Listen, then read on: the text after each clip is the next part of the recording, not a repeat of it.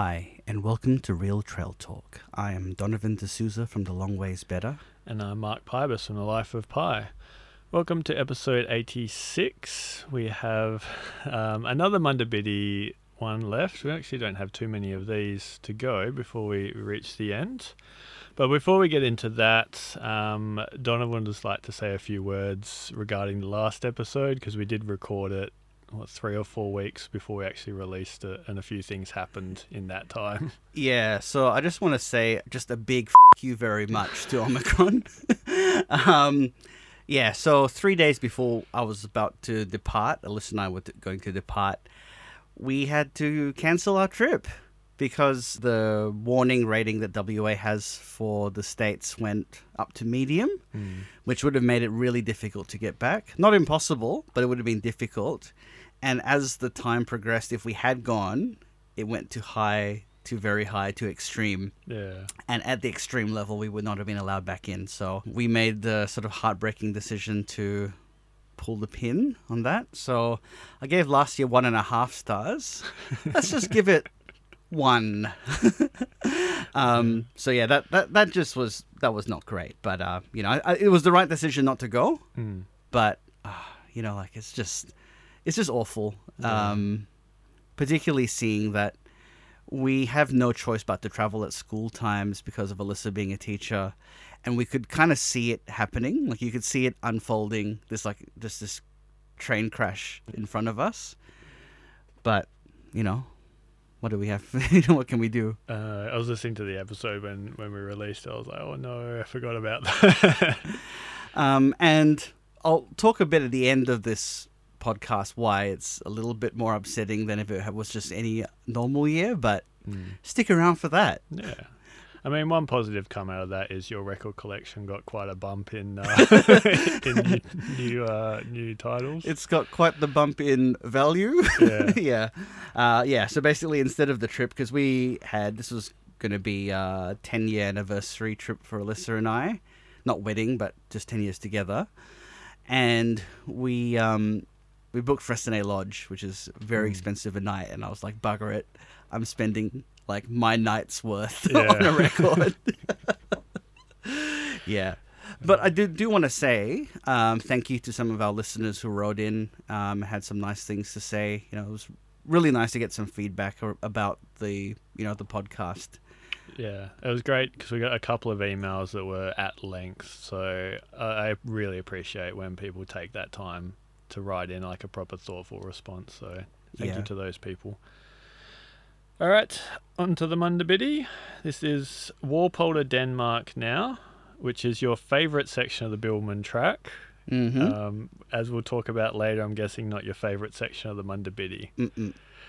Um, but this is also your or half of your or two is it half or two thirds? Two thirds. Two, two thirds. thirds of your maintenance section um, that you look after. So heading out of Walpole, um, it's. I mean, I got lost doing this because I was like, I know Walpole, we can take these back streets and we'll eventually hit the Munda Biddi. And then, no, and Aaron and I had to like circle back to almost where the highway was and then we found it. Yeah, now follow follow it out of the park. Yeah. Yeah. Um, yeah, basically, so I maintain from here up until just after the the drive that takes you away from the giant tingle. And the first bit is a section of the bib that I hated, but it's quite nice as a bike, which is um, going through the coal mine um, heritage trail. Yeah. What's it called? I don't think it's just labeled Coal Mine Beach Trail. Heritage yeah. Trail, yeah. And it goes through like this sort of grassy area on this quite hardened surface. Mm. And I think when we we did the Bibbulmun track episode of this, I said about how I just felt like I was being sledgehammered in the foot. Yeah. Um, but as a maintenance volunteer, I love it because yeah. I have to do nothing through the section. It's great. I mean, yeah, because it is quite wide. I doubt it would overgrow it very easily. Mm. Maybe some plants that are like blown over in the wind, but yeah, on the bike, very pleasant, um, compacted gravel. You cross that little creek. Is it Collier Creek? Yeah, I think got so. That bit of boardwalk. Um, yeah, just really pleasant, and it gives you that like first sighter of where the hills that you're going to be heading into. Mm. I remember on the bib, I was like, "Oh, cool, we're going up into there." Really excited, and on the bike, I'm just like, "Nope, not excited to go up those hills." Yeah, yeah. Um, Yeah, but then riding past Coal Mine Beach, I was kind of like, like I knew the bib went basically to the beach and then Mm. through the the holiday park there, and I was kind of disappointed that the Munda Biddi takes a, a roundabout way. It just rides along the road. Yeah, Yeah, I, I agree. I think that that's a bit of a weakness in that clearly there must be some environmental reason why the bikes can't ride on the footpath, well, the, the non footpath, the, just Mm. the trail. Um, but that's a little bit disappointing. Um, yeah. Yeah. Because like we got there, and I was like, I know the options there. I can go and have a look if I want, but I wasn't sure if it kind of then just went a bit further on. Like, Mm. I didn't really look at the map too much, but yeah. I mean, you eventually get to the the inlet lookouts. They're quite pretty, so you get that connection with the water eventually. But it's it'd be nice to to visit Coal Mine Beach. yeah, for sure. Mm. And then crossing the highway and into your like actual proper maintenance section where you actually have to do something. Yeah, and this this is actually quite a lot of work through here. This is one of the most time consuming parts to maintain, which is the bit that leads from like you you cross the highway and you go through this sort of um, slightly swampy um, Mm. Pingerup Plainsy kind of stuff, and then you enter Karri Forest that is like a switchback up through there. And this the last trip we did, we spent almost all the time on the maintenance on this bit because other sections are mm, basically roads, Yeah. uh, whereas this is all single track, and it gets very overgrown. Mm. And recently burnt as well, so all of that Yeah. new is going to be quite thick. Yeah, and also like there were some some things where trees had burnt, and then there's like they've fallen over a bit, and they've like a branch is like at a head height, so Mm. I have to do a lot of of maintenance here because I I despise after a bushfire when it has that untidy look. Mm. So I've I've done a lot of work here to make it as tidy as possible because uh, just for me like it's just like a vein in my head is is like popping at the side of it. Uh, I did write in my notes because I was like, when I was writing through, I was like, I know this isn't Donovan's fault. It just it looks messy because Yeah. of the the regrowth and just like everything pops up all at the same time and it's all fighting for the same space. But yeah, I mean, with time that'll settle down and with your maintenance, you'll probably make that settle down a lot quicker. Yeah. So the last time we went through was after you you did th- that section last. So it should look better now because we cut down a few like dead trees that were like not not trees, being like saplings that were Yeah. were clearly just obliterated by the fire. Mm. Um, we cut back a lot of the the sort of understory that was creeping in to there, and also, um, yeah, just just try to look, think about like if you're a cyclist and there's wet, fallen bark that's gonna slip. Yeah. You know, we try to just push that aside just to make it a bit nicer. You're not gonna fall over. Mm. But I mean, just looking at my photos today, it looked like the karri trees looked a lot better than when you went through Mm, on your written up end to end. yeah. So that's a positive that it's coming back quite nicely. That's right. I mean, I think Karri Forest recovers pretty well. So it only takes like a few years and then you wouldn't notice. Whereas with Jarrah, you'll notice forever. Do not know what you're talking about. Um, and then from there, you kind of like you join the Bibbulmun, which happens a lot on this day. Mm. Um, but thankfully, this is kind of like gentle hills, whereas the Bibbulmun from here goes up Yeah. quite steeply. Um, yeah. There. not a bad section. Like it's on the vehicle tracks. It's through kind of mixed forest. Yeah. So I mean, it's it's not the most exciting stretch of the track, but I quite like it because it's you know I feel I feel really sort of pleased that I have a section that's Karri and Tingle Forest Yeah. because that's that's a nice thing. Like you know, Tingle Forest is pretty rare, Mm. and I maintain a section that has Tingle in it. Yeah, no, that's really cool. And one bit I remember through here was like just the wildflowers are really nice, Hmm. Which is quite not a rare thing for like the karri forest, but sometimes it gets a bit thick um, Yeah. in the canopy, and the wildflowers don't you know, get to bloom as as prolific as they would say in the Jarrah forest. Yeah, I think because there's a few clearings, so those kind of help make it a bit more mixed. Mm. Hmm. Yeah. The only thing that's not good about it at the moment is that it's really severely eroded, as you would have seen from the rains over the winter last year. Um, I don't remember being too much of a problem. I remember there being puddles through there, so you did have to watch where you were riding. But yeah, the erosion wasn't too bad. Hmm. It's. I think it, I because I maintain it. It just I, I get a bit sort of like ah. Yeah, yeah. Um, and then you kind of reach a little bit of an exposed area up a, a final hill to where the Tingle Road crosses, Mm. and you start heading down quite severely. Yeah, so this, I mean, one of the things that's not signed here, and it is going against the flow of traffic for the cars, is, and I kind of wish that maybe there was like a bikes accepted sign or something, or maybe its own thing, hmm. is that you're really so close to the giant tingle and you don't really get to go to it.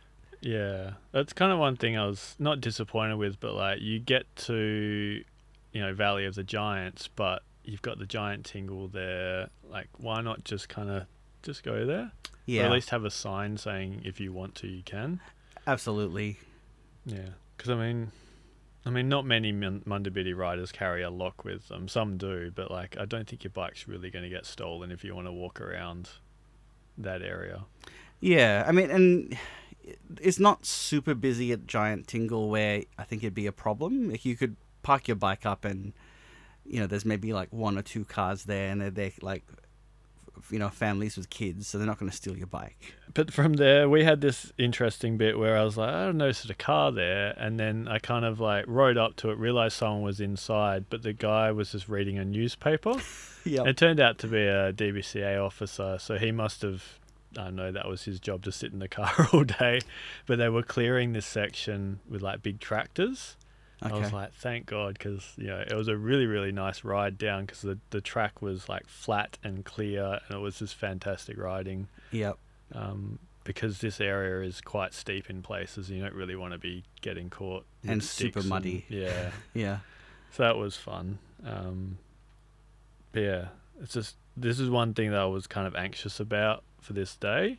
Is it was quite warm when we went through, and there's a lot of hills. Like Mm. Just going to to the hut is 55 kilometers, but there's over 1100 meters of climbing in this day Mm. and it's just I had this anxiety of oh no the hills even though they're not too bad and you can walk up most of them it was just that like I knew they were there Yeah. so it was hard to kind of enjoy spots when I knew what was coming Yeah.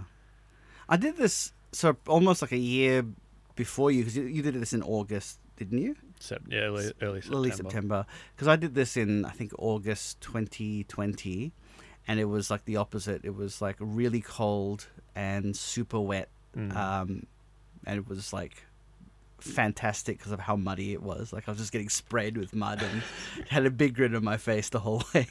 yeah, because I was looking at photos today and I was like, yeah, we did not encounter any mud whatsoever. oh really? yeah. Just dry. Yeah. Yeah. Uh, but there is that cool little single track section that takes you off the roads, which Yep. kind of get a bit repetitive, and it gives you those awesome views overlooking the Frankland, Yeah. which is a big kind of highlight for this section. Mm. And I was not expecting like you know awesome river views from that spot. Yeah. I I really think that one of the things I love about this section is the um, how big the grass trees are and Mm. how just bountiful Yeah, that is. because yeah, it doesn't often happen um, in this section. I know on the bib, like there's that one little bit after Sapper's Bridge where it's like Jarrah forest and like grass trees and and kingias and yeah, really unique. And then yeah, back onto the vehicle track towards Monastery Landing, which is quite easy to miss if you don't know it's there or you're not looking out for it because Yeah. it's at the bottom of a hill, like a steep hill.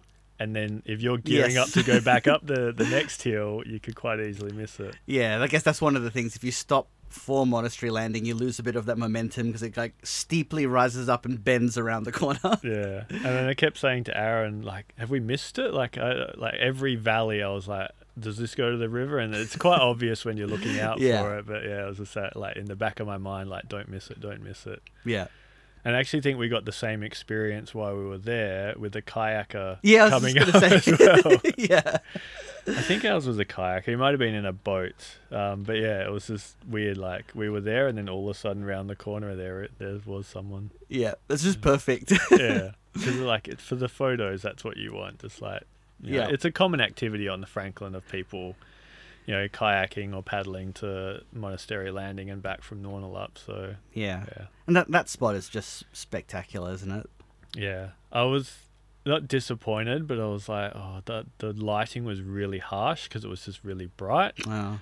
Um, so the photos on my posts when it eventually releases won't be great, but yeah, when you're in person, it's it's pretty special there. Mm. And then moving on from Monastery Landing, got the more hills Yeah. until you reach Sapper's Bridge. And some of these are pretty hardcore, like especially when you know it was muddy Mm. and there were a lot of fallen branches when I did it. Um, and there were four wheel drives that were trying to travel down there. And I was like, "You're not gonna do Yeah. this."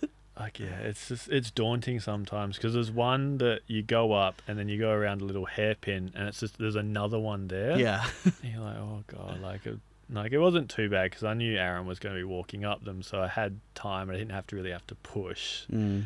But it was like I'd prefer to be on the bike than pushing my bike up a hill. Yeah. And I think yeah, there's some certain areas around here that could benefit from some single track with switch like proper switchbacks. Yeah, and there's there's certainly some single track here for the Bibbulmun because the Bibbulmun, you know, crisscrosses and like you you, you Mm. come around the bend, it's like, oh yeah, there's the Bibbulmun. Um, so it's not like it wouldn't be, you know, that hasn't been done before. Yeah. Yeah, when we reached the bib, I was like, I don't remember this. And then it clicked, like, oh, this is the long hill that you walk down and then duck off to go to Frankland yeah, River. you turn left and I like, I really enjoyed this when I was walking through, but not so much on the bike. I I think you know this is where I guess the external factors really make a difference because I loved this probably more than you did Mm. because the weather was so optimal for me, whereas it was not optimal for you. yeah. I mean, it was like low to mid 20s, so not too bad, but like just the sun whenever it hit you Yeah, and like you're struggling up those hills, it's, yeah. Yeah, wasn't too bad. Um, and then Sapper's Bridge, I think we got a different experience because you would have got it when it was fine, and Mhm. then all the winter rains, like you see the photos from some bib hikers who were wading through like chest deep foam yeah, trying to cross it. Um, and then a bit of it had been washed away, so they were repairing it as we were going over, Oh, okay. which I was happy because the diversion basically took you along the highway, I think. Yeah, and it was like an awfully long diversion as well. Yeah, like skip all this good tingle forest, just go directly to the roads. Yeah. When when we say direct as well, it was like a big lap around because you had to take like the other part of Valley of the Giants road to get Mm. back to Valley of the Giants. Yeah. So yeah, not ideal, and I'm thankful that like they put in like a little mini bridge to cross where the concrete met the the gravel, so that was pretty Yeah. cool. But yeah, it didn't stick around too long because they were actively working on it. I didn't want to be rude, Yeah. get in the way. But a good, I mean, this this bridge does get flooded. I mean, this is like the fourth bridge, I think. Mm. Um, this bridge gets flooded very often, so you know, if there is a diversion, don't risk it because I know some people tried. And as you say, like if a section's been washed away and it's covered in foam, you're not going to see that. Yeah, You're just going to fall straight through. yeah.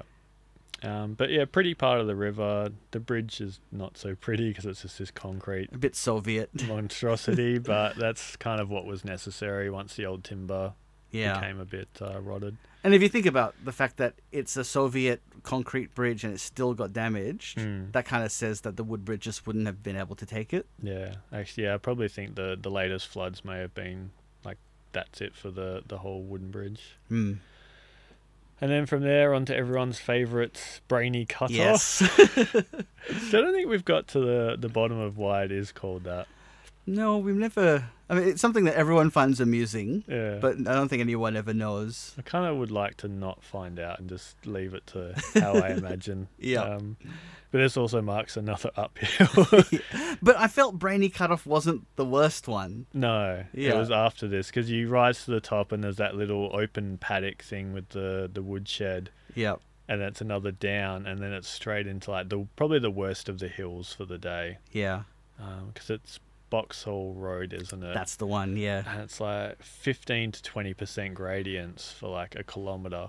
Yeah. I was just de- not defeated at this point, but I'm just like, just this is it. Like get through this, Yeah. and it's not easy sailing to Valley of the Giants, but like you're getting towards the end of the bad stuff for the day. Yeah.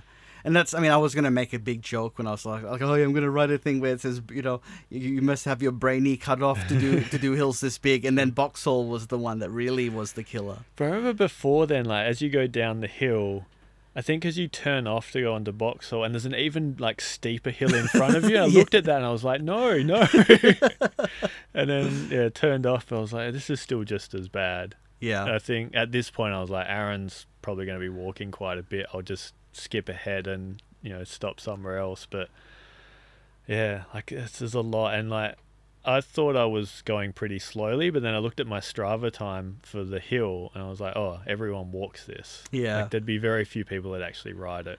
I'm looking forward to trying it on the electric I haven't I haven't done it yet. This whole section I haven't rid, ridden on the electric, Yeah, but um, I'm looking forward to being like, ha ha ha, take that hill. yeah.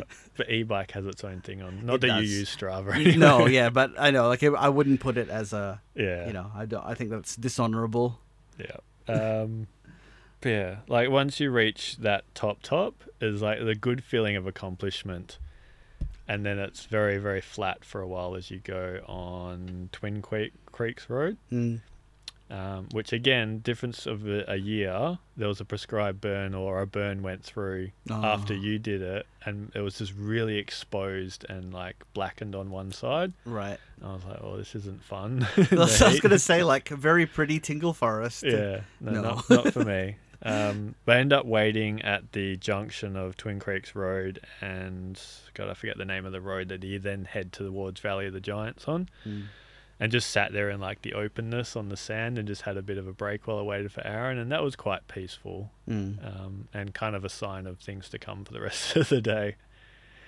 Uh, but then you do reach Valley of the Giants, riding through some pretty nice tingle, and then as you reach that road, it's like yes, just one more little push and I can have a break. Yep. So it's a, I think it's a 300 meter diversion off the track to actually visit. But all uphill. Yeah, Yeah. But it's on on um, you know sealed road, so it's fairly easy riding. um, and well signed as well, so you you can't miss. Um, Yeah. the diversion up there. On the way back, you've really got to have your smarts about you. Yeah. Uh, but yeah, one, just one of the icons of the Southwest. Um, unfortunately, at the time of recording, undergoing some maintenance because I think it was getting quite dangerous according to some engineers' Yeah. evaluations. Yep. But I mean, you talk about Walpole, and most people will say Valley of the Giants. Yeah. And it it is spectacular. When I did this day, um, I got picked up here and we, we went back home from um, from Valley of the Giants. And so, you know, I put my bike on the on the car, we went and did the walk and even though it's, you know, very touristy, it's still outstanding. Um, Mm. both the treetop, you know, walk and the understory walk Yeah. through the ancient empire. Yeah, because I mean, how often are you walking that high among the the trees, let alone the Tingle Forest, which is unique to this area? Yeah. Um, so I was geared up to do this. I was like, I was parked my bike. Aaron hadn't reached me yet, um, so the ladies were looking after my bike at the the thing. Yeah. But Aaron just he's just like, I don't want to do it. I was like, Why? why not? Like you've ridden all this way. It's like a highlight of the track. But I was like, okay, you do you. And he, he was just flabbergasted when he found out that I'd done this like two or three times already. I was like, why not? Like, Yeah. it's such a cool experience. Yeah. Um, we didn't do the the understory bit because we were. I was just wanted a break Yeah. and have some lunch. But yeah, definitely if you've done the diversion, make sure you do both, and also stop in at the gift store because there's a nice selection of drinks and ice creams Yeah. and goodies. Definitely. When we did the bib, we stopped in here. Uh, it was like breakfast time, and we had some ice cream for breakfast. Yeah, Um, one else thing I'd say about the understory area, the ancient empire, is that you know I've talked a lot about the kings, and one of the kings are here. Yeah. The King Tingle is here, so you know don't forget to collect the King Tingle Kings and the grandma tingle as and well. the Grandma Tingle. Yeah, so that's uh, you know I think it, it's really beautiful through there. Uh, I think in its own way, the ancient empire is as beautiful as the treetop walk. Mm. Just obviously it's a different experience. Yeah, because you appreciate the size when you're in the treetop walk, like being up that high, but then down on the ground, like just the girth of these trees is just like mind blowing sometimes. Yeah. And set for a new trail network through there pretty soon. So Oh, I'm cool. excited to that they're expanding that from like just a couple of like tourist friendly walks to probably some half day loops. Nice. So yeah, fingers crossed that that comes into fruition. And then once you leave Valley of the Giants, you've got one last push up. I think it's a 50 meter hill. But through here is some of the best tingle you'll see on the Munda Biddi. Yeah. Like just big, giant, girthy examples, like right next to the track. Kind Yeah. of makes you forget about that final hill that you have to do. I think that my overview page for the Munda Biddi uses this a tree that's along the section as Yeah. like the cover picture. Nice. Yeah. And at the top of that climb is a piece of granite that I kind of photographed from a distance, but you got up quite close to it, and I kind of forgot that it was there. Yeah, so I um I stopped just to have a look at it. And it's like, oh, this is, and it was really spooky because it had rained, so there was like this misty cloud over it. And I was like, oh, this is lovely. I'll take photos. And then I saw there was like a bit of wooden boardwalk that was actually leading across the the granite, and there was some, some sections that were a bit overgrown. But I was like, oh, I'll just I'll just walk through these overgrown bits to the granite. Didn't stand on any moss, Mark. Good. Um, and it's just really beautiful. But I don't understand why there's this boardwalk here because it doesn't Mm. look doesn't look like it's like a brand new thing. Like they're building a trail now, but it doesn't look like it's like super super old and no one's maintained it either. Yeah, I mean, because the bib probably has always been aligned the way it is. So Yeah. I doubt it was a like a different alignment through there. So that's yeah, kind of odd that it's there, and maybe they might use it in the future. So Yeah, fingers crossed. because it is quite spectacular through there, but Mm. I just wasn't sure what it was, and it was just a weird sort of highlight. There's this boardwalk that you can walk, and Yeah. it's only you know only people on the Munda Biddi would see it. Mm. And especially like you don't really get too much exposure to granite on the Munda Biddi. Like Uricada's probably it for like biggish Yeah. There's granite. a few like along the road, like on on this further along the section. There's a Mm. bit, but yeah, you're right. There's not a lot of it. Yeah. Um, but having reached the top of the hill, there is a giant downhill from here, and oh my god, is this enjoyable? Oh yeah, so fun.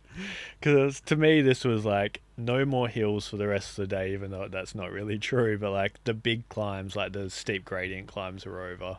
Yeah. Um, yeah, and it's kind of like a, a nice parting farewell to the Tingle and Karri Forest for the day. Yeah. Because yeah, once you leave that national park area, it's onto farmland and kind of a different kind of scenery. Yep. Yeah. It's a very Um, nice way of putting it. Mark. Yeah. um, but the farmland here is, is pretty spectacular, like rolling green hills, um, cows and sheep everywhere, and then you get the nice views looking back to where you've just come from and the hills. Yeah. That was that was quite pleasurable, Mm. and like I just it was I don't mind riding like on these types of roads when it's warm or sunny because it's like nice and open.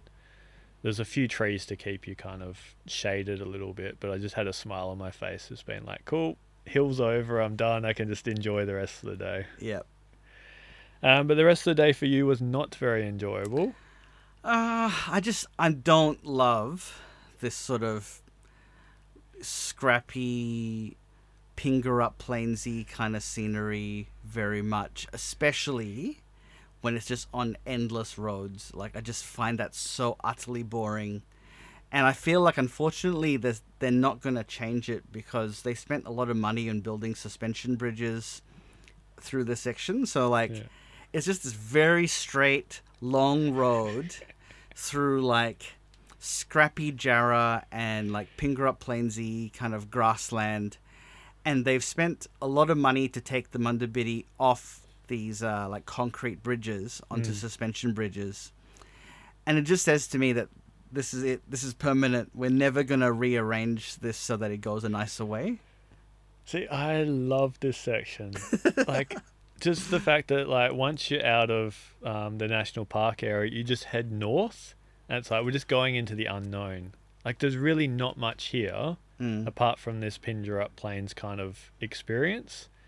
And to me, despite the fact that yes, you're on a road which makes it less wildernessy, Mm. like you're really not going to see a car. There's no reason for people to be out here. I saw three cars when I Okay, did that this. probably spoiled a little bit for you, but like we didn't see a single car at Mm. all. I think for me, it's just the fact that it's just so straight, and you you just see it going on forever. Like I I find that mentally challenging because it's just uh, it just feels to me like you know you you can't. There's no turns. There's there's nothing. There's just Yeah. There's I mean, just the road. There was a few turns, but I found like the bits where you could see quite a distance um, away were the more interesting bits, especially when you rise um, over one of the hills and you can see another hill in the background as you're Mm. looking like on a, a downhill section. I was like, that is just like that scene is just like just perfect for me. Like, there's nothing in that view Hmm. but wilderness, and Fair. I think because looking at your photos, it was a grey and kind of dull day. For us, it was like blue skies with patches of clouds. There was wildflowers everywhere. Yep. It was just like there was nothing else to do but just kind of ride at a really nice pace until you got to the campsite. And yeah, Aaron remarked because he would be he would be behind me for most of it, and he'd be like, "I'm just following your tire tracks," and then all of a sudden you just veer off to the edge of the trail. I was like, "Has he crashed?" I was like, "Nope, there's a wildflower Yeah. like directly in front." Yes, I've experienced cycling with you when, Yeah. when it's wildflower season. I think after a while he stopped following my tracks. yeah. Um, but yeah, like I just enjoy it, and all the way to Booner Mundak, the, the hut, I was just like, this is heaven. Just open country. There's something about like when you're driving and this is open road. Like Hmm. that's this is the bike packing version of that. Yeah. I, I don't. I, I get. I get your. I take your point, but I think, I think if you ask a lot of people, they would say that this section through to Jinung Beigabup onwards, like Yeah. from there to there, is probably their least one of their least favorite sections. Yeah. Um, I think because you like wildflowers a lot more, that you're maybe seeing a lot more things of interest to you. I don't know. Yeah. Like I understand. Like if someone said that to me that they hate this section, I'd completely understand that and wouldn't try and argue the point. Yeah. It's just yeah. Like what I found enjoyable the day that we did it. I don't know, just the combination of like the hills are over and it was just kind of like the scenery just kept changing. It wasn't just like you know Hmm. scrappy forest. There was open plains, like mixed forest. Sometimes it was thicker. You know, you get bits of water. Sometimes hills in the distance. Like, it's just enough to keep me entertained. And yeah, Booner Mundak as a hut, I really enjoyed as well. I agree with you. I actually think like after all of that riding, it's more the fact that it's just boring road riding. Like if it if it meandered through on single track, Yeah, different story. I'd have I'd I'd be like, yeah, scenery was great, the riding was engaging, but I just found found it unengaging to ride. But the campsite is fantastic. yeah. Just back on that, the only bit I really found annoying was some of the single track. Oh really? There was one bit where you could see the bridge, like the road bridge, Yeah. and the trail took you off onto this single track onto another bridge to cross that creek. yeah. But then there was fallen trees over the track. I was like, great, now you like I've gone on this single track. It was overgrown, and it's just taken me longer to do this section. Fair, fair, fair, fair call. Um, but yeah, back to the campsite. Like riding in on that single track, it's just it felt really special, and I just had this feeling that we weren't going to be alone. Like people were already at the campsite, Mm. and I was wrong. Like there was no one at the campsite, but we were joined later that night by a couple unexpectedly. But yeah, it's just like even just looking at the map, there's like a water source nearby, Mm. and Aaron and I got quite excited. It's like, oh, is there going to be like a little lake or something nearby? I think it's just Swamp. a floodplain. yeah. One of the things I, I looked around and my immediate reaction was, you know, because it has that kind of scrappy kind of look about it. I was immediately I was it was a bit negative, Hmm.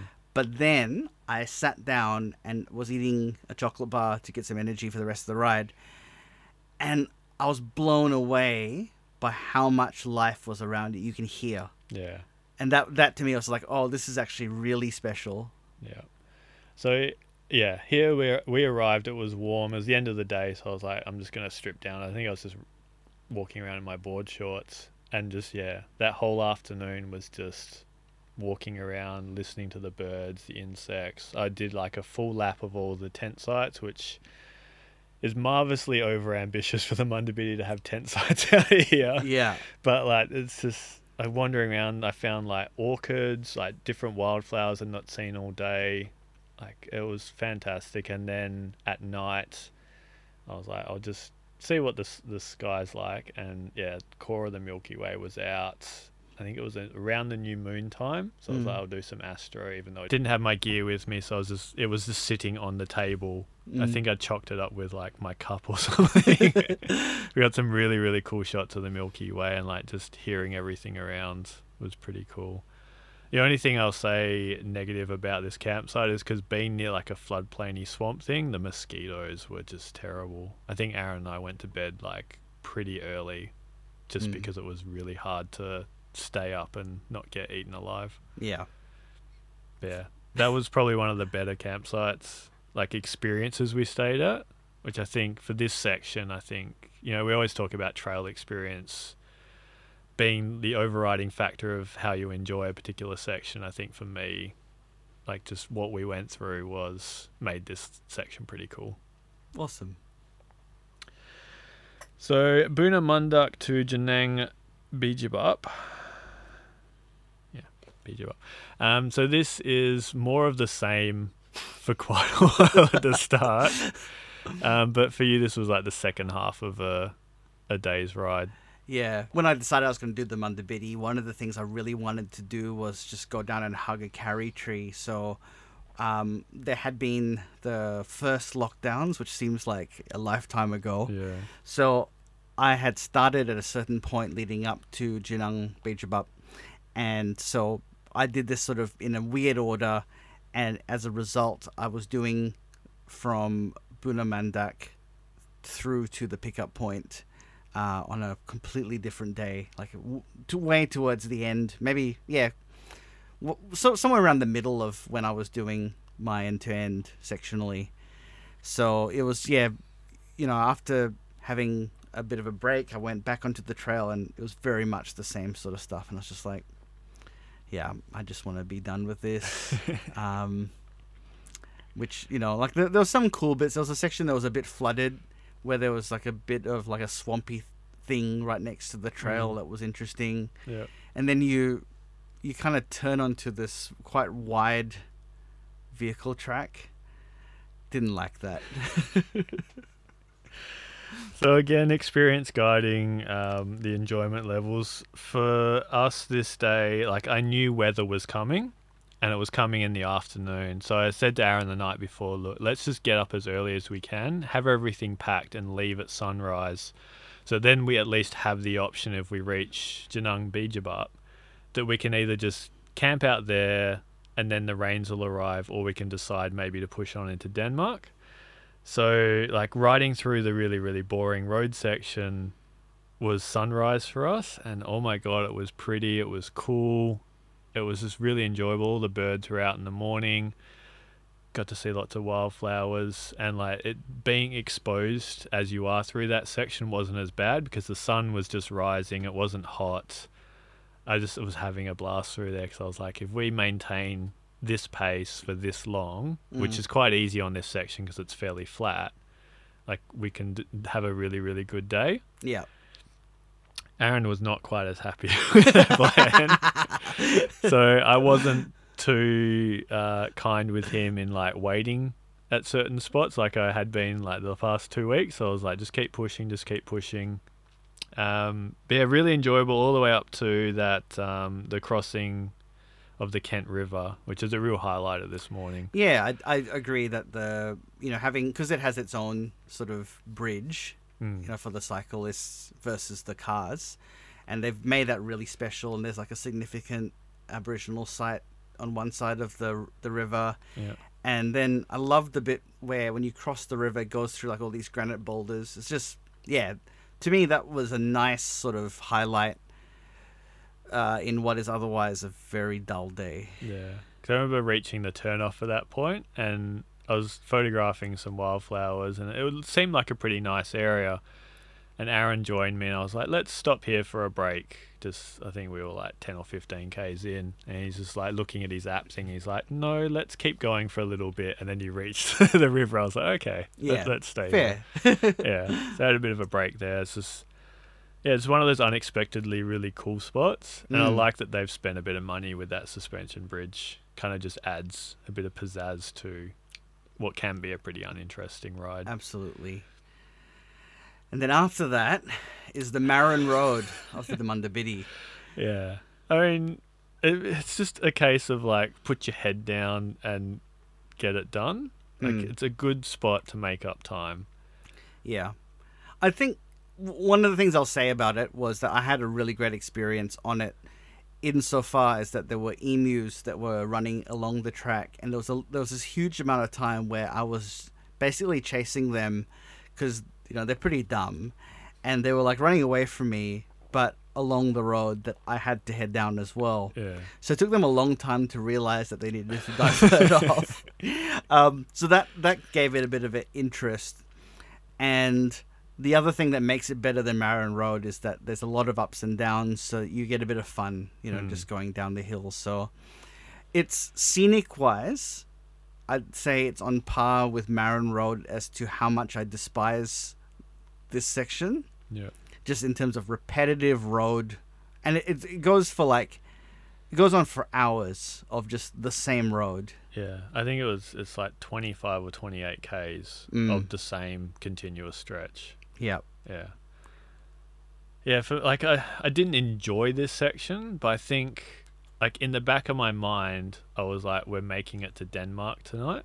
yeah okay So for me this was just like just pedal as quick as you can, like within limits, like just this is a chance to get through some kilometers. mm. Whereas if I think we'd just done campsite to campsite, it probably would have been disappointing because like this is a big chunk of the day is just on roads. yeah it's like almost the whole day is on just on roads Yeah. uh, w- one of the things i will say though is that i tried to find things to keep myself entertained Yep. and there's a lot of granite outcrops along the road Yeah. So there was there was one that was like after a big climb, just to the left there was this sort of like boulder, and I was like, oh yeah, I'll just stop here, have a look, and explore. Hmm. And then later on, there's a, a granite expanse that you can climb up onto, and get really good views of Mount Lindesay. Yeah. So I'd made the most of that opportunity, and and I felt like at least from that perspective, that there was some worthwhile moments along what is basically just a straight continuous road. Yeah, and like at certain points, like I just wish there was a sign because like I saw the first granite bit and I had a bit of a look, but that second one where you actually climbed out on, I think I must have just skipped past that completely. Mm.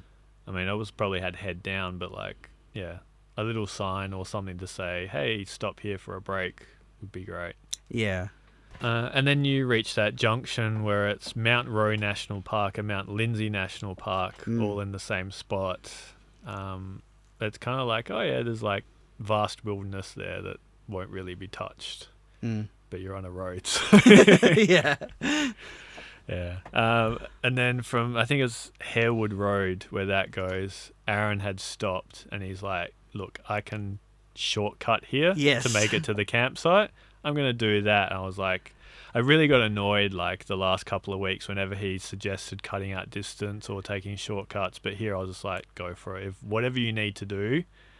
Because I know we're going to Denmark, I'm not stopping at, at the campsite. Yeah. So I was like, cool, you do that. And then I did that giant loop around, Yeah. which seems really unnecessary when you look at the map, Yeah. but like it takes you close to Mount Lindesay, which I think is a big bonus. Yeah. So I actually went to Mount Lindesay to the car park Yeah. just because I, I had um, decided that I was going to have my lunch there and I was didn't want to just stop at the side of the road.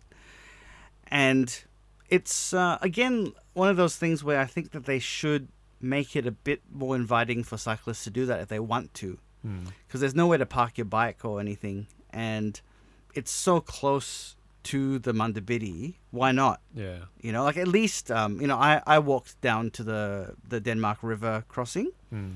You know, that that's that's not uh, difficult to do, Yeah. and I can imagine people wanting to do that. Yeah. Because I mean, when I was originally planning out the trip, this was just a campsite to campsite spot, and Mm. I'd like factored in going to Mount Lindesay, maybe doing the 10 kilometer hike up to the summit, depending on how we're going for time and, and energy and stuff. But like, Yep. yeah, it's definitely something that's pretty cool, and you get to see the Denmark River up close, and it's just a nice spot. So. I mean, there's a sign saying to Mount Lindesay, but I wonder how many riders actually look at that and go, "Yeah, I'll, I'll go." Yeah, But all they need to really do is just put some U, you know, U brackets so that you can park your bike up, Yeah. and then you know at least you know it. You know, maybe your stuff will get stolen from the bags, but your bike won't get stolen. Yeah, I don't know, because I think anyone who's going there is probably a hiker to do it. They're not really going to be like, oh, that's my bike now. yeah, true. Yep. Uh, but yeah, it's just a lot of road riding through here. And then weirdly, they're like, we're going to take you off the road for a bit of like something else. And you just go down like the edge of this farm, Yeah, yeah. which when I rode there just turned into this muddy bog. I'm just like, what are you doing to me? But before that, there is something really awesome along here. There's old school site. oh, God. Yeah, that's right. Yeah, you know, like I always joke about, you know, when you drive down the highway and they're like they have that H symbol and it's mm. like old school site. Yeah. And all that's there is a plaque that says there was a school site here, Yeah. which is just like not interesting at all. And and we've joked about like traveling Australia and going to old school sites, and I finally got to see one. Oh, you laugh about that, but um, Karis's grandmother and mother had planned a trip out to go visit where Karis's grandmother went to school out in the wheat belt. Really? they were like really excited and like plotting where it all was. I was like, oh yeah, I've seen plenty of those. I'd like wondered, does anyone visit them? So I think the numbers that are going to visit are probably dwindling quite a lot Yeah, as the years go on. But yeah, that is a very impl- impressive plaque yeah, for just a school site. yeah. And the granite like boulder that it's it's been affixed to is quite Yeah. big. Yeah. Um, but yeah, so going along the paddock, and then you kind of jump into the forest a little bit before rejoining the road yet Yep. again, which then turns into a paved road, so it's not too bad. Yeah, and Uh, it's a bit nicer through here. I, rem- I remember there were like um, it was like people's farms, but they had like a creek flowing through the farm, and it was kind of nice looking. yeah, I think I tried to communicate with some cows through here that weren't having it. It's kind of looking back at me. Yep. Um, but then you do actually finally get onto sort of single track, sort of old vehicle track, and then that leads up to the campsite. Yeah, um, very kind of thick and that pinch climb at the end is not fun mm, definitely. But yeah i just had it in my mind like we were making good time at this point i was like we're definitely going into denmark so like the climb wasn't too bad Yep. and then all of a sudden you just round that corner and like you see the karri trees And it's so sudden the transition, isn't yeah, it? it's like i was amazed i was like surely like i'm rounding a corner to then go onto a vehicle track that leads up to the campsite but it's Yeah. like nope there's the campsite and yeah like i knew you really really loved it here so i was Mm. expecting good things and it it met expectations I, thought, I thought you were gonna say no. It wasn't good. the frosty reception when i got to camp sorry aaron was um, not quite as welcoming because I think by that time he'd realised we're going to Denmark and he'd Yeah. have to ride another 40 something Ks. yeah. Um, and talking to his partner later on, like he'd called her and was like, "Mm, bloody pie. But I Oh. was so resolute in like, we're doing the right thing. I just brushed it off. Like I didn't really care. I was like, you go have your sook. I'll fuel up and fill up my water bottles and sign the logbook and everything. But like, I was G'd up to do Yeah. 100 Ks this day. Yeah, but I mean, I can under I can understand your point of view because I feel like if you if you're there early, might as well. Um, but on the other hand, what a fantastic campsite. Yeah, that was the thing. Like, I was disappointed we weren't staying here. Mm, um, because it is such a nice campsite set in the Karri Forest, nice huts, like just a beautiful spot just to, to be. yep. But that was the, the trade off for, for what was to come. Hmm. But I mean, you got to, to hug your Karri, and I did. this was your first night staying in a First- Munda Biddi hut. First night staying in a Munda Biddi hut, but it was also ironically it's the last hut of the trail. Mm. This is quite funny because, like, between Walpole and Albany, you get quite a few huts on the bib, but really there's only the three. Yeah, No, sorry, there's only the two. the two. between Walpole and Albany on the Munda Biddi because you've got towns and like it's the distances are quite easy on a bike. Yeah, But I mean, what a campsite to to leave with. yeah. I mean, I think for a lot of people, as as like the grand finale campsite, Mm. what an amazing sort of masterpiece and such a surprise because really it's an island of karri surrounded by quite scrappy looking jarrah Mm.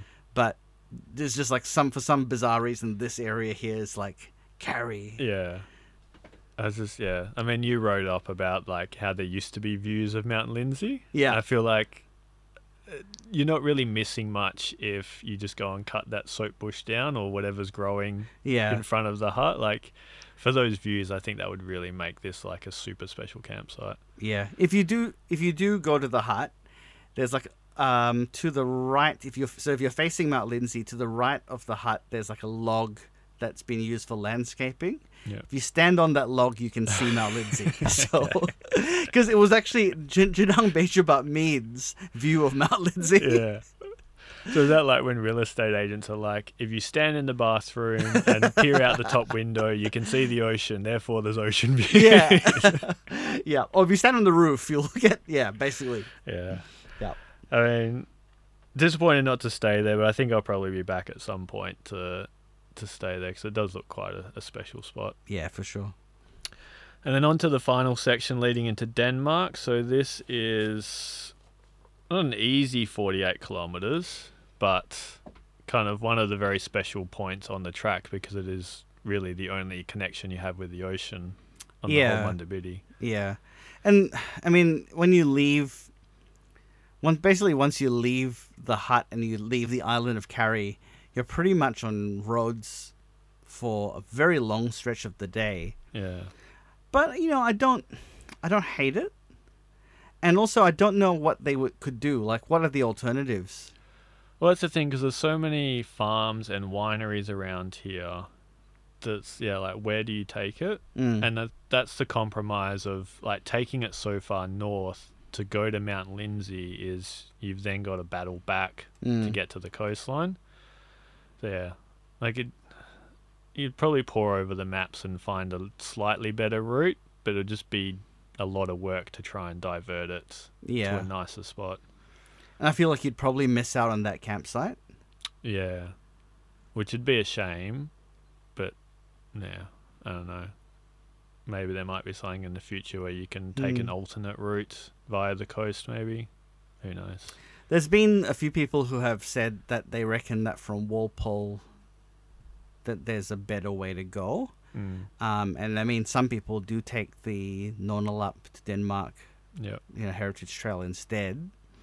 I don't think it's better, or maybe it is better. I don't know. It's quicker. it definitely is quicker. Um, but there there are problems with that trail as well. It's not Yeah. perfect, you know. So it's not like you're you're like leaving, um, you know, boring road riding for a much superior yeah, you know thing. So I don't know. There's there's no real easy answer there. So I kind of went, you know, fair enough. yeah.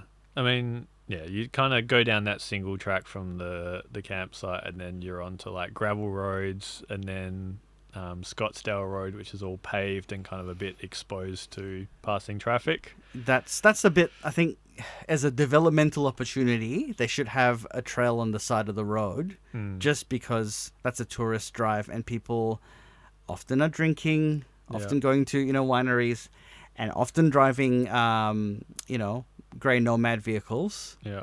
So it should be a bit more protected for cyclists. I think. And it is winding. There's a few blind corners. Mm. Um, yeah, if you're not looking out for a cyclist per se, it's quite easy to get distracted and run into one. So yeah, it'd be cool if it went off Scotsdale Road. Mm.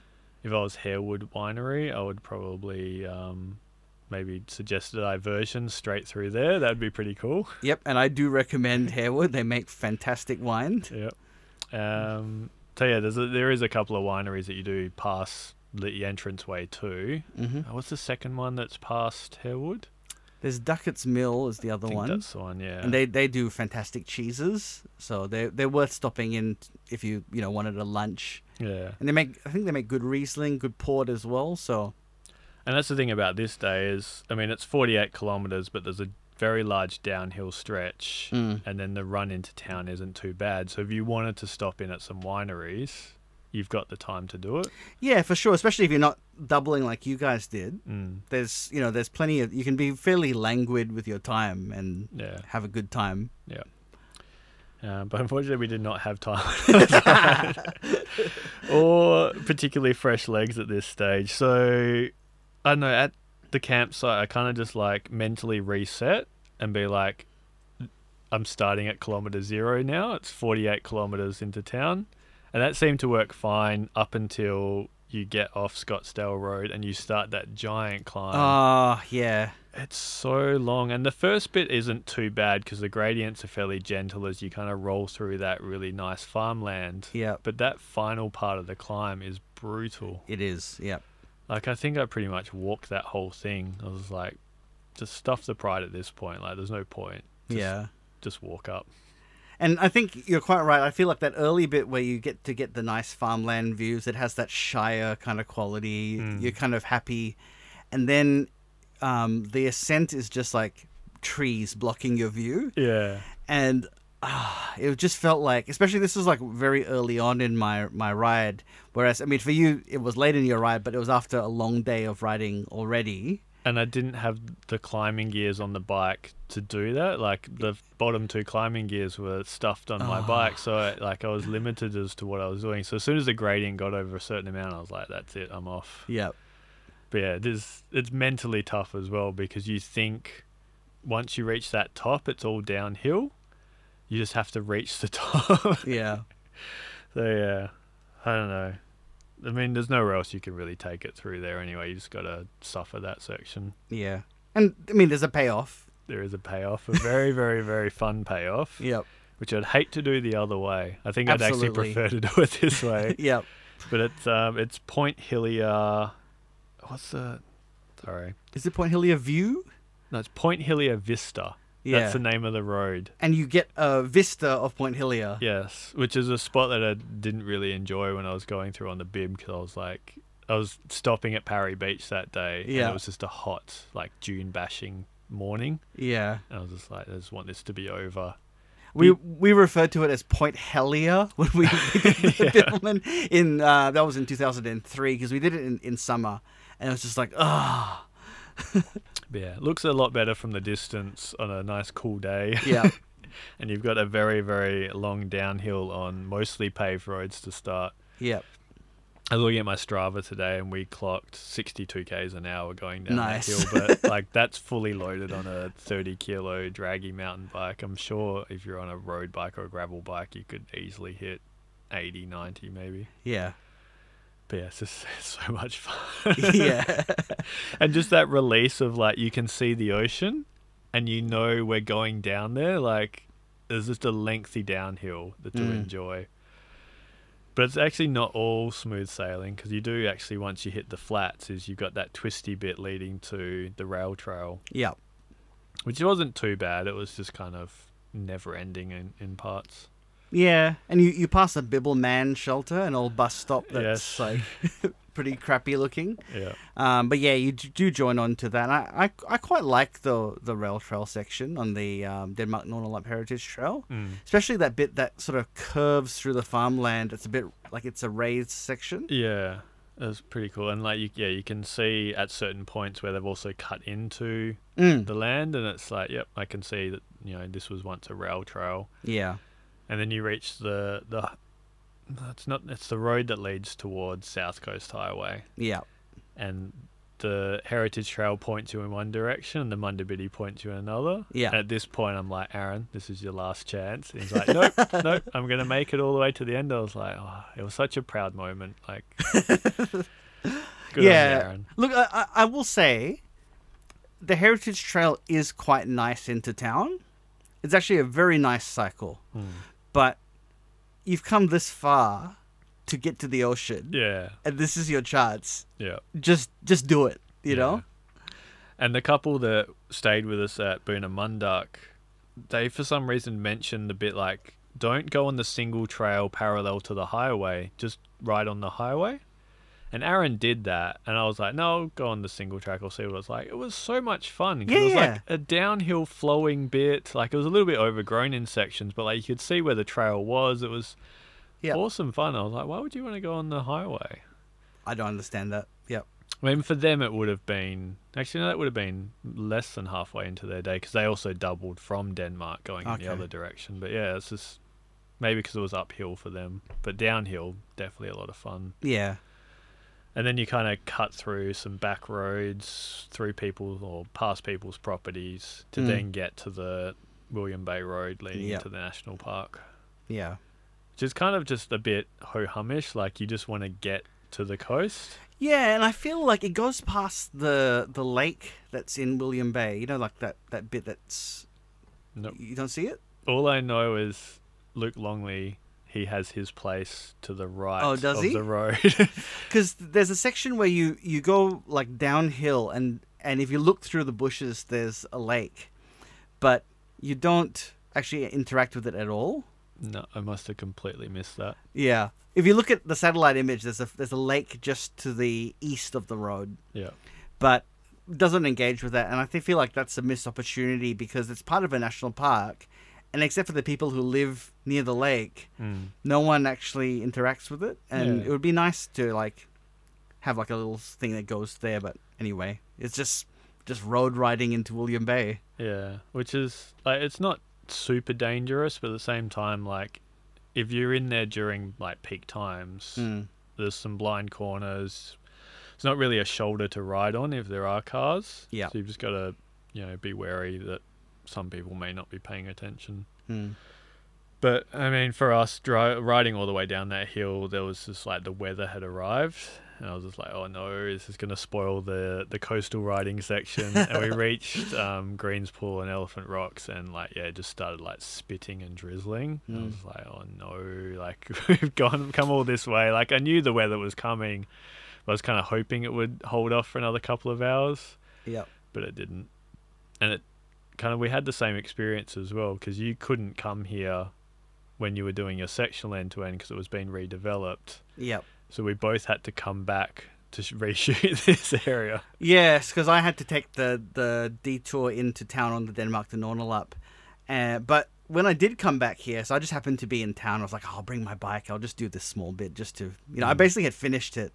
But I was like, I just want to get this right. So I did come back. But the good thing was when I got to um, Green's Pool, like the view of the island had like God rays shining down on it. And I was like, yes, this couldn't get be better. um, but now, because when I did it, they hadn't built the trail through, but because I had to ride along the road to um, Waterfall Bay. Yeah. Now there's a trail. Yeah, so when I came back uh, November last year, so 2021, they had completed the trail. Yep. So that was quite cool. But then while we were there the first time in September, we were watching the helicopters carry all the materials from one spot Oh, to another. So they were still building it. Um, so that was fun to watch as we kind of like pressed on in the drizzle. But definitely the new alignment is infinitely better. So instead of going along the road to Waterfall Beach, you actually go down towards the the path that leads to Elephant Rocks. So you can Mhm. park your bike up there and go have a wander. And then you're on single trail all the way to Waterfall Beach. Yep. And there's some really nice lookouts over Elephant Rocks. So it kind of looks like a drone shot. Um, I just did a, an article for the Munda Biddi Foundation that has that photo. Yep. I was like, this is really cool because you get to see it from above. You get to actually interact with the coastline because from the road, there's a big dune in the way. And Yeah. you can't see anything. Yep. Whereas this single track, like you can see, you know, the, the windmills in the distance, the coast. It's, yeah, a, a big improvement. And really only like a short section of the trail. Mm, It just improves that day massively. excellent. And then from Waterfall Beach, you get that really cool single trail. Yeah, Like- it's like really windy and up and down. through the peppermints. Um, I remember just, we had Steve on to do the Bibbulmun track section, and he talked about the bridge that the Munda Biddi uses. Yep. And like, I remember when I was walking through on the bib, I could see a Munda Biddi rider going like up above. Yeah. And it's weird, like having done it both ways now, that the bib still uses that old alignment. Yeah. Like, just take the Munda Biddi section. I know it's a little bit dangerous if you've got riders and walkers, but like, it's not too bad. Yeah, there's sections that are shared elsewhere, so it's not like it's never been done. Yeah, and just like just the peppermints through there. I love Yeah. peppermint trees, and this is just like heaven for that. Yeah. And then you get that little side trail where you can go down to one of the creeks, and you overlook the bridge that you actually do cross on the Munda Biddi. Yep. It's just yeah, a little bit of fun leading into Lights Beach. Yeah. And this is where Aaron and I decided to camp out in the brand new public toilets for about 45 minutes. So like we were just about to depart and Aaron was looking at the trailhead for the the Wow Trail. Yep. I looked at the radar. I was like, let's not cycle off just now. And as soon as we got to the toilet block that was in the car park, it started to bucket down. Mm. Um, so this was a bit of a, a lull in the day because Aaron was quite tired by this stage, and it was just like we'll just wait for it. And then 45 minutes later, it was still pouring with rain. Yep. But yeah, nice beach, nice area. Just got to pick your weather.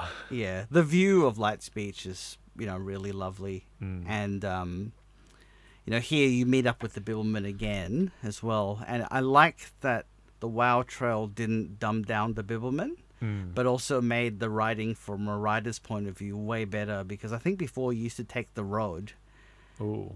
which was like you, you would turn in inland, like as in the access road to Lights Beach, and then you'd travel along, which is it would have been way more boring than Yeah. what they have now, which is you know yes it's very sandy, so you probably couldn't ride a bike on it, Yeah. but they've because they paved it, you now get this. Uh, to me, it's like the equivalent of it of on the Bibbulmun when you're getting into Albany, and you see the the the wind turbines. yeah. Like you get a mini version of that here Yeah. as you're like meandering through the dunes and you see the you know the, the two turbines of the Denmark much Yeah. smaller and less grand I mean, fun. having done this in the pouring rain and also like bright sunshine, it's enjoyable either way. mm. But I think it was definitely built with not the Munda Biddi rider in mind, because there are some sections like that are very steep. Like they're just short little sections, but there's no way with a fully loaded bike that you could probably do all of them on this trail. right okay I mean, I guess this was like 80 kilometers into my day yeah but there were some pinch climbs in there. I'm just like, yep, off the bike. Like this just hurts too much. And even when I was on my unloaded bike coming back in November, I was like, oof, that's a bit steep. um, and I'd also be curious as to find out how many accidents there are on this trail because it is a dual use walking riding trail and you are allowed your dog on there. mm. So I'm just wondering, there's a lot of blind corners, a lot of fast flowing sections. How many Mm. people actually collide between walkers and bikers? so I hit a dog later on in the section not not here but yeah, Yeah. I, I, that would be interesting to know Yep. But I mean, the Wow Trail as a whole is just like it's fantastic. Like Mm. it's like a roller coaster when you're on your bike. yeah And there's like wildflowers on the sides. When I came back in November, there were Carnaby cockatoos, like f- big flocks of them, Mm. like birds everywhere. And you got that like great view looking over the towards Mount Hallowell. hmm There's kind of just like sitting there, yeah and it's it's yeah, it's something about like knowing that I've hiked that a few times. Like just what an awesome experience that is. yeah and Monkey Rock is like super prominent of Yeah. view along there as well Yeah, and Yeah. like yeah, you get the the karris just like poking up, like on the edge of the the ridge. It's, Yep. Yeah, that's pretty cool right? And then you reach the turbines, and you actually get quite close to one of them. Mm. like you hear the the whoosh The whoosh. Yeah, yeah and then yeah, across that little access road, and you can see Wilson Inlet and Denmark, and you just you know the the end is nigh. yeah That's a pretty cool run. Yeah, that access road down is where I hit the dog. Yeah. I went straight down and I saw people and I was like, okay, great. I'll just leave some space for them. Went to the left a bit Mm. and then a dog just ran out of the bushes. Oh. And I, you know, I love dogs. So I felt so awful for hitting the dog. Mm. Um, but they were, they were really apologetic. The owners, yeah. you know, they were, they felt really awful that they weren't looking after their dog properly. Yeah. Whereas I was like, I'm so sorry I hit Your your dog." dog. um, but the dog like bounced back, like Yeah. literally, like it, it, it was like hit, it fell over, it stood up, and then it was like, it was a border collie, so you know, like, oh yeah. and They're boundless energy. Uh, But definitely at the bottom of that hill, there's the Ocean Beach lookout. Mm-hmm. That if you have the time, definitely stop in. Mm. We decided not to, but on the second trip, I was like, yeah, I'm gonna do that because it is like it's the lookout over the Wilson Inlet, Yeah. And it's quite spectacular. Yeah, it's really cool, and you know, like watching the that point where the waters mix, and sometimes the Mm. water, the waves can be pretty rough coming into that. Yeah. Yeah. So yeah, and then you run into Denmark. I didn't find it too bad, given that we'd done over 100 k's by then. But like, it definitely is a bit compromised, as it is with the bib. Yeah, I mean, I don't love it, but I didn't hate it either. Like, I did like that. You know, when you when you go past the inlet, they have that little island area that you get to Yeah. see, and then there's like a section of like paper barks along the water. Um, and I I do really like the bit along the like the Mokare Heritage Trail section. But yeah, I mean, it's it's sidewalk along a road. And it's in, like I didn't have an issue up until where the junction of the Denmark Nornalup rail trail is. So it's Okay. like, why are we not just going there, and then going along the Denmark River into town? Because Right. it just feels like from there you're just riding through the back suburbs of Denmark. Like I understand Yeah. they kind of don't want it to be like a little spur trail, but at the same time you're on a bike. It's like that two or three kilometers isn't as big of a deal. Yeah. Okay. So yeah, actually, no, you're that's a good point because I when I did this, the diversion took me into town on the Heritage Trail, so it didn't feel like any Yeah. different to me. But yeah, I know what you're saying. If you're going that way, it does feel like a really odd diversion to take. Because you go to like the top of the hill near town where the um, visitor center is, and then Mm. you kind of like, I don't know, you're kind of going on back streets into the middle of town. Yeah. It just felt a little bit unnecessary when you've got like an existing rail trail already. But yeah, uh, I agree. I just- Yep. yeah, it was just a bit baffling. And like, given like w- we had a rest day in Denmark because we doubled in, and we went to the visitor center, being like, "Cool, we'll sign the Munda Biddi book," and it wasn't there. they pointed us to the co-op, and it wasn't there either. I was like, "Well, what's the point of like Yeah. taking you that way?" Yeah, I agree. Yeah, but Denmark, very very cool town. There's a lot going for it. There's some nice bakeries, some nice restaurants and cafes. Most of my family, my in-laws. Yeah, so you spend a lot of time down there. yeah. Um, yeah, really enjoyable. Yeah, lovely town. I think we've talked a lot about Denmark. It's it's the sort of area where I think a lot of people go to make a tree change. Um, great wineries, pretty good food. I think that dinner options can be a bit limited in Denmark. So we had a, a like a really bad run of like food experiences on the Munda Biddi. So we arrived and we had two nights in Denmark unplanned. The first night I was like, cool, we're gonna get pizza, and I was talking to Aaron and be like, I'll buy, I'll shout you pizza for making you ride like 90 to 100 k's this day. And then they were closed the Thursday night we arrived, and then there was like this random town meeting. It was like the town AGM on the Friday night, so a lot of the businesses Oh, had no. closed. And I'm pretty sure the only place that was open on the Thursday night when we arrived was the Indian place. Mm. And we went in and we just stood there for like 10 minutes and like no one served us Oh because my there was God. like one kid working there who was on the phones and taking like orders and everything. So we're like, we'll just go to the IGA and just like pick up some random stuff for Yeah. dinner. But yeah. If you're there, f- if you're there for lunch, highly recommend the Vietnamese bakery. There's two bakeries in town. Yes. The Vietnamese one's the better one. The award winning one I'm always disappointed with because they don't have a spinach and ricotta sausage roll. Right. Just disappointing. Whereas like the Vietnamese bakery just has like a lot. Yeah, they've got some really cool stuff because they do they do like Vietnamese hot lunches as well as like the bakery stuff. They do banh mi. Um, you know, for like a country town to get banh mi as good as that is like amazing, and sandwiches are good. Um, they do Vietnamese iced coffee. Happy days. Yeah. So yeah, Walpole to Denmark. Not as good as the Bibbulmun in your opinion, but Oh, by far. to me, I really, really enjoyed this. I haven't edited up the photos yet, but I am looking forward to doing them. I think there'll be some very long posts just with the amount of photos I took. Mm, I think it's bookended by two excellent bits. Like from Walpole through to Valley of the Giants, I think is like unquestionably fantastic. Yeah. And then, um, you know, like the William Bay bit into Denmark. Yeah, there's some bits that are a bit odd, but you know, that's that's the payoff of reaching the ocean finally.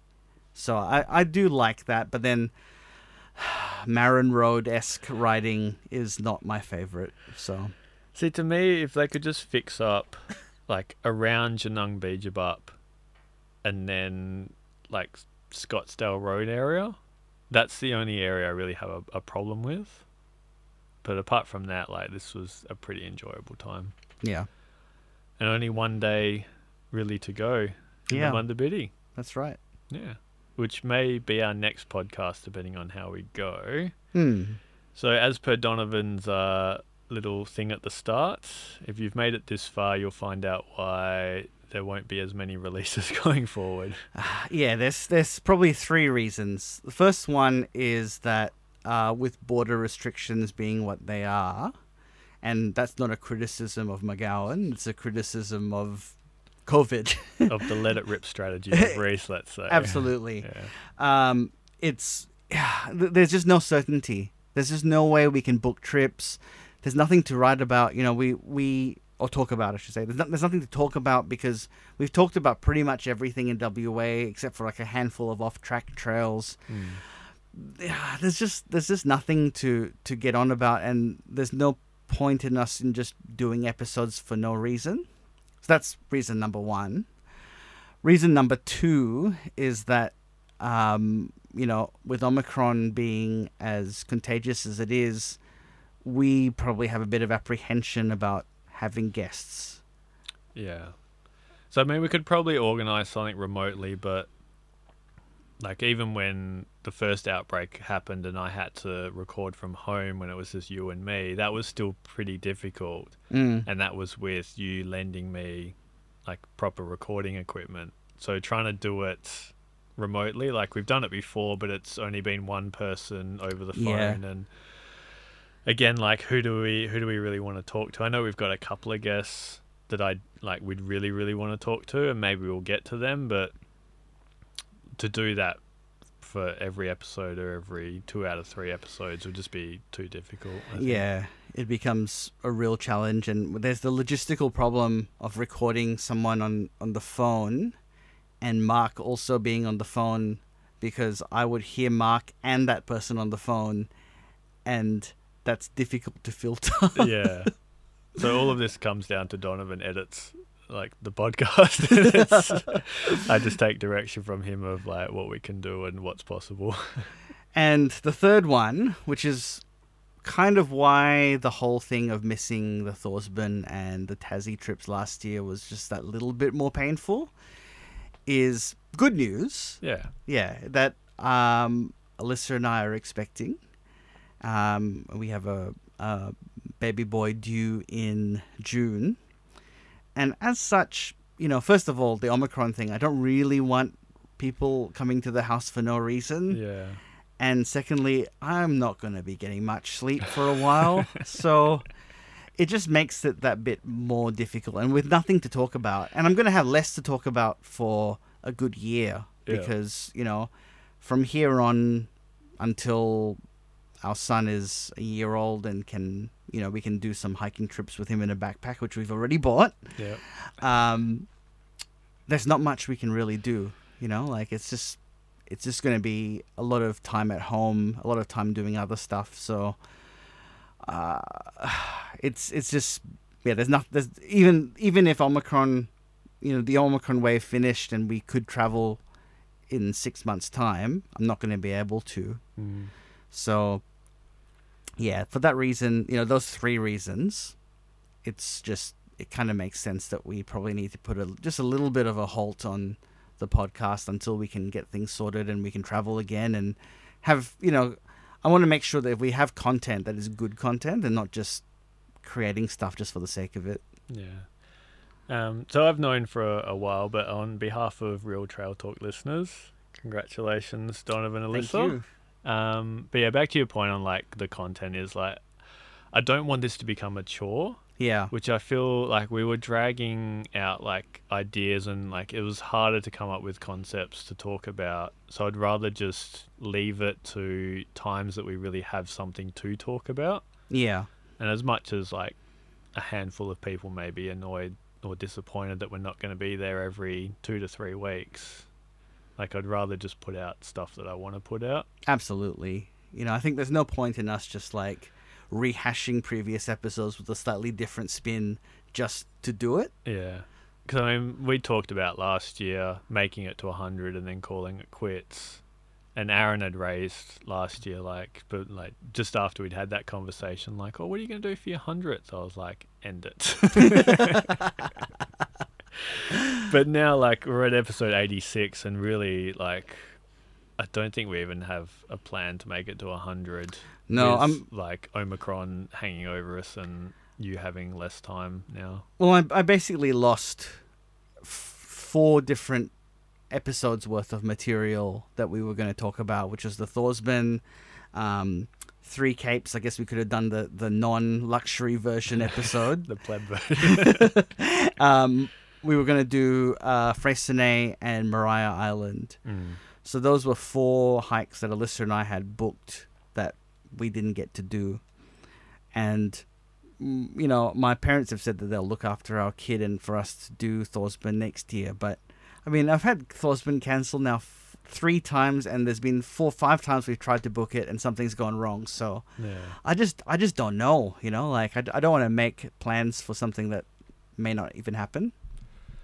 Yeah. So I mean, this is not the end. It's just goodbye for now.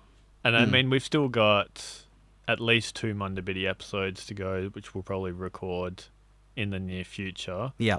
But after that, I think it'll just be a, an infrequent surprise when they do drop any new episodes. Yeah, at least you know. I think at least for the next year, it probably will be just ad hoc and when we have something to say. If things change in a year's time, where we can have things to talk about, Mm. then we might. But I think, I think you and I both have agreed that doing sort of like every two to three weeks over a whole year is pretty taxing. I mean, we weren't really recording that much anyway towards the, the back end of last year. Yeah, I mean, between what the episode before I went on my Munda Biddi to Mm. now, I think it's like two or three episodes we recorded. yeah, So yeah, like it was starting to get that way anyway, and like I didn't want to have to keep pressuring you, like when are we going to record? What are we going to do? Because again, like I was kind of like I wasn't burnt out, but I was like it was just another thing to do Hmm. that didn't feel like I was super enthusiastic about it. Yeah, and I I felt the same way. You know, like I felt that eh, it suddenly, you know, last year I really struggled to write, and an hour long podcast takes like an evening to edit after work, and anything more than that's like a two evening thing to edit. So it just became. You know, it, I'd sometimes feel resentful because I couldn't write because I was editing podcasts, and it was like every two weeks we would be editing a podcast. So it's um, I don't want to be doing something that I resent doing. You know, like I want to, I want to actually be happy and excited about doing it. Yeah, and I could feel that as well because like the like I come in and we record, but like the burden is on you to edit Hmm. and then post. So yeah, like uh, with knowing what was coming for you and like you were quite busy with work, so I was like, just let's just not do this at all. but I mean, let's just say we're not, we might not come back and have a renewed spark in a year or two's time. It's yeah, just, just for now, we're just gonna take a, a lengthy break, and if we decide to record, we'll record. yeah, and and you know, like hopefully there'll be heaps of like hiking with baby material if you're interested in that. But um, we'll see. Yeah. All right. Well, thank you if you are still listening, and hopefully you haven't taken that news too badly. But I mean, we have an entire back catalogue for you to explore, which I know some people have messaged me saying, "I've just gotten into the podcast," and they've still got like. 90 to 120 odd hours worth of content to get through so yeah, it's not like there's you know not a massive backlog to, to listen to you can still fall asleep to don's late night abc voice All right, so yeah, we'll have uh, a special guest in next time for the final section of the Munda Biddy, and then I think we'll probably do an overview episode at some point. So still plenty of Munda Biddy content to come. Yeah, for sure. Thank you, everyone, for listening. If you've enjoyed this episode or any other episode of Real Trail Talk, then please rate us on whatever platform you're currently listening to us on. Ratings really help us to reach an audience, especially those who are looking to learn about the outdoors in Western Australia and Australia in general. If you had any questions or suggestions for future episodes, you can email us at realtrailtalk at gmail.com or contact us through our social media channels. Thank you.